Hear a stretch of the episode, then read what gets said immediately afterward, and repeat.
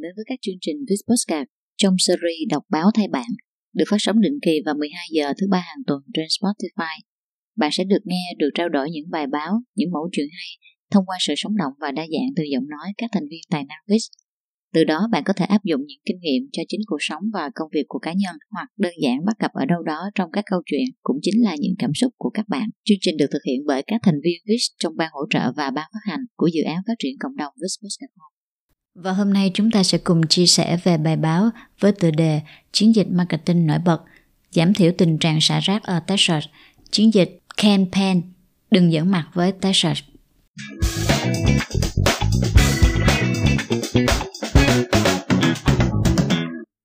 Giảm thiểu tình trạng xả rác ở Texas, chiến dịch Campaign, đừng dẫn mặt với Texas, bối cảnh. Năm 1986, cơ quan giao thông Texas đã quyết định đối mặt với tình trạng xả rác trên đường phố. Dựa trên nghiên cứu quan sát mở rộng và khảo sát khách hàng, họ đã xác định những đối tượng vi phạm đáng chú ý nhất, cách tốt nhất để tiếp cận họ và quan trọng nhất là cách nói chuyện với họ.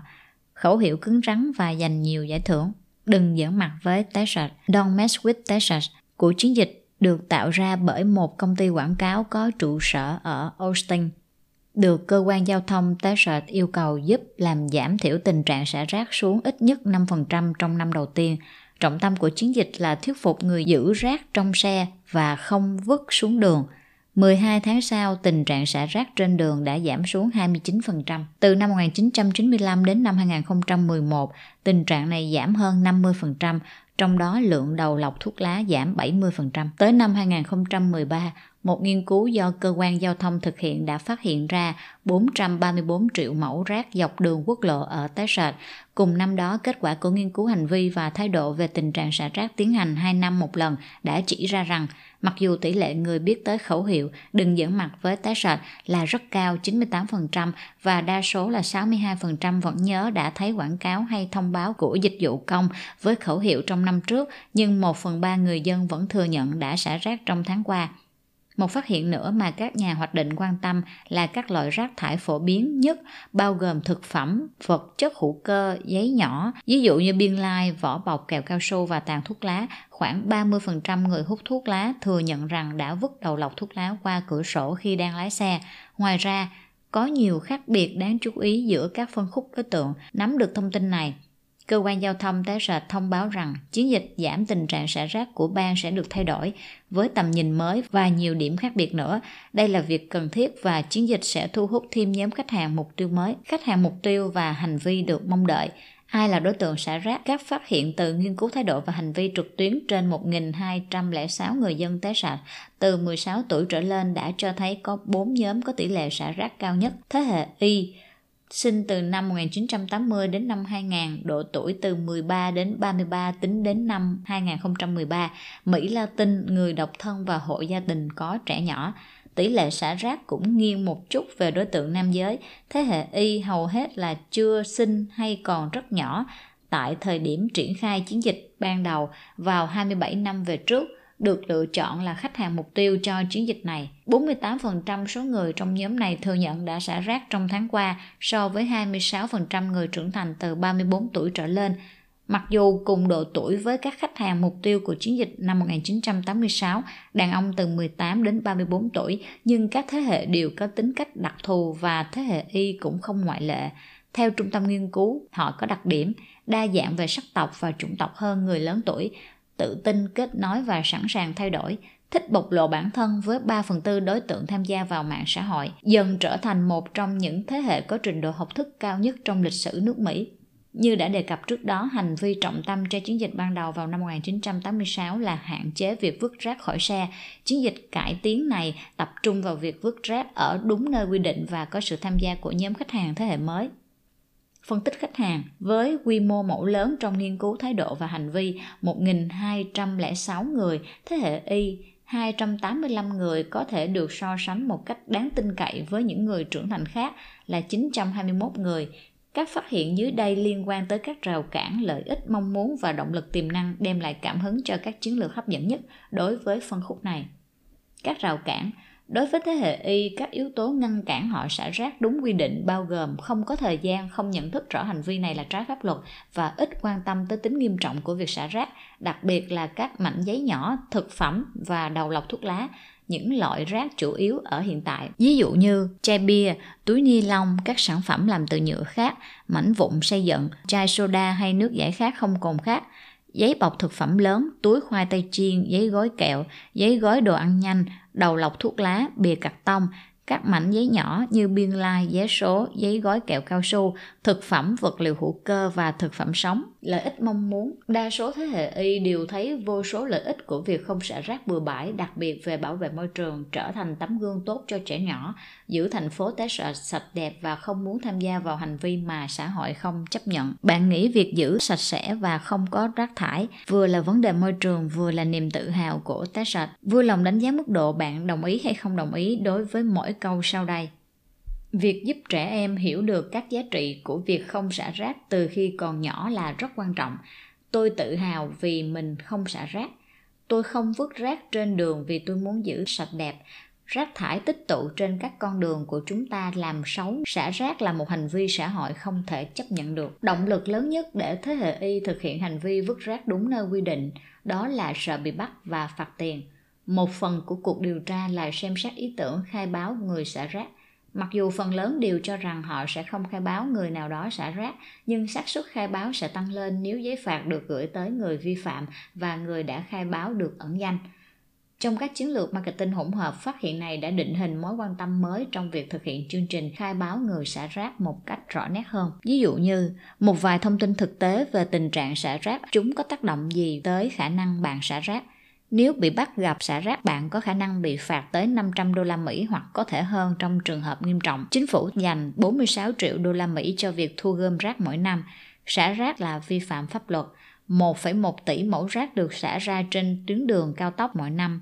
47 triệu đầu lọc thuốc lá được xả ra trên tuyến đường cao tốc mỗi năm. Theo quan điểm của bạn, điều gì sẽ giúp giảm thiểu tình trạng xả rác? Biện pháp trừng phạt và cưỡng chế, phạt tiền, giáo dục nhận thức, các hình thức giáo dục tốt hơn, nhiều hơn về vấn đề xả rác.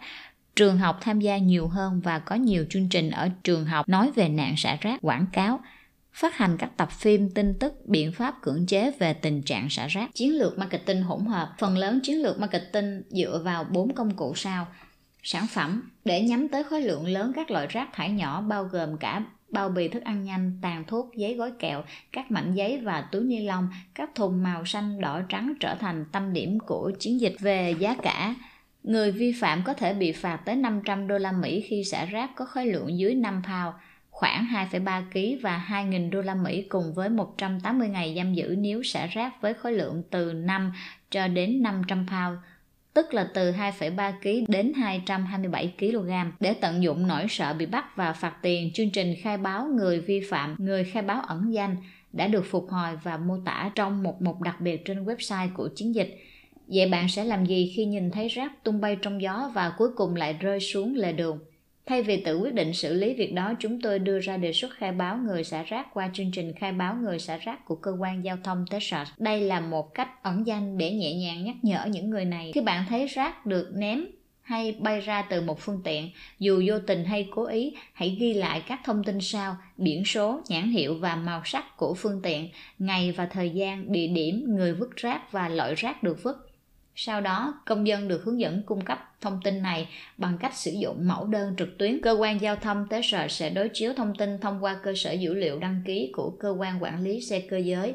Nếu thông tin được xác định là trùng khớp, cơ quan này sẽ gửi cho chủ phương tiện bị khai báo một túi đựng rác có dòng chữ đừng dẫn mặt với tế sở kèm với một bức thư nhắc nhở họ không vứt rác xuống đường. Bức thư bao gồm các thông tin về mức phạt khi xả rác bừa bãi và cung cấp cho người nhận các phương án đặt hàng miễn phí để mua túi đựng rác tái sử dụng thông qua việc hợp tác với tổ chức Keep Texas Beautiful.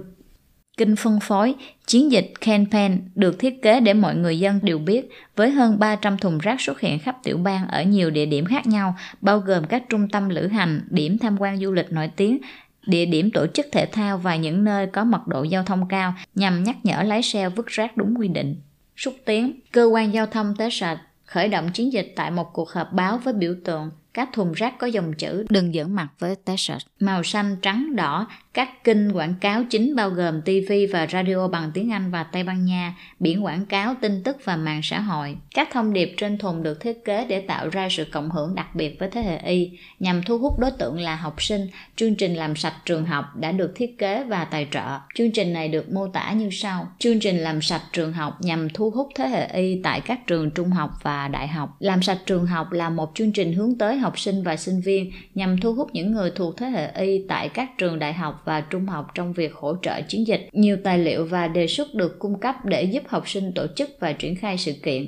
Trong hai năm đầu, chương trình bao gồm một thử thách làm sạch trường học giữa các trường đại học và cao đẳng. Trong đó, sinh viên từ khắp bang cùng nhau nhặt rác trong trường hợp và thu gom được một khối lượng rác đáng kể. Cơ quan giao thông Texas mô tả chiến dịch này như một cách để thay đổi suy nghĩ của bạn bè về hành vi xả rác bằng cách cùng nhau thực hiện điều gì đó.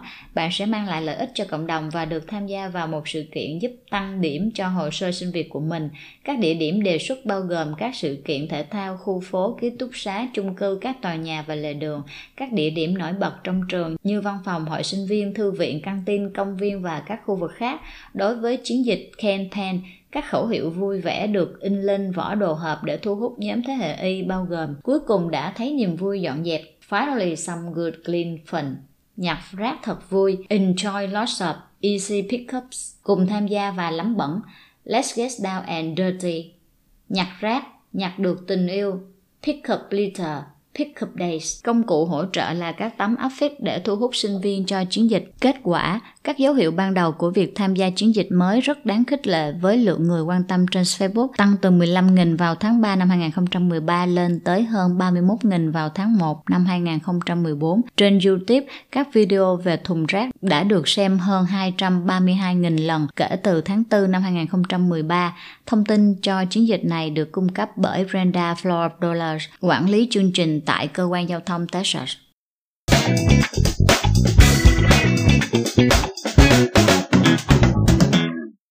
Thông qua những thông điệp, những kiến thức được trích dẫn trên, các bạn có thể gửi về chương trình những câu chuyện bạn đã áp dụng thành công trong cuộc sống của mình như thế nào, hoặc những suy nghĩ và cảm nhận đa chiều của mình về thông điệp của tác giả hoặc có thể yêu cầu và gợi ý cho chương trình những câu chuyện hay tương tự qua email vis.podcasthome.gmail.com và tham gia nhóm Zalo qua mã WeCode hoặc theo dõi fanpage được đính kèm trong phần thông tin mô tả để cập nhật những tập mới nhất của chương trình.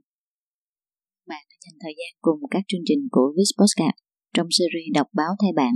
Chương trình hy vọng những thông điệp qua các câu chuyện với những chủ đề khác nhau sẽ mang lại góc nhìn đa chiều và giá trị hữu ích thiết thực cho cuộc sống của các bạn và các bạn có thể nghe lại bản audio cũng như cập nhật những chủ đề mới nhất từ chương trình qua các nền tảng Apple Podcast, Google Podcast và Spotify.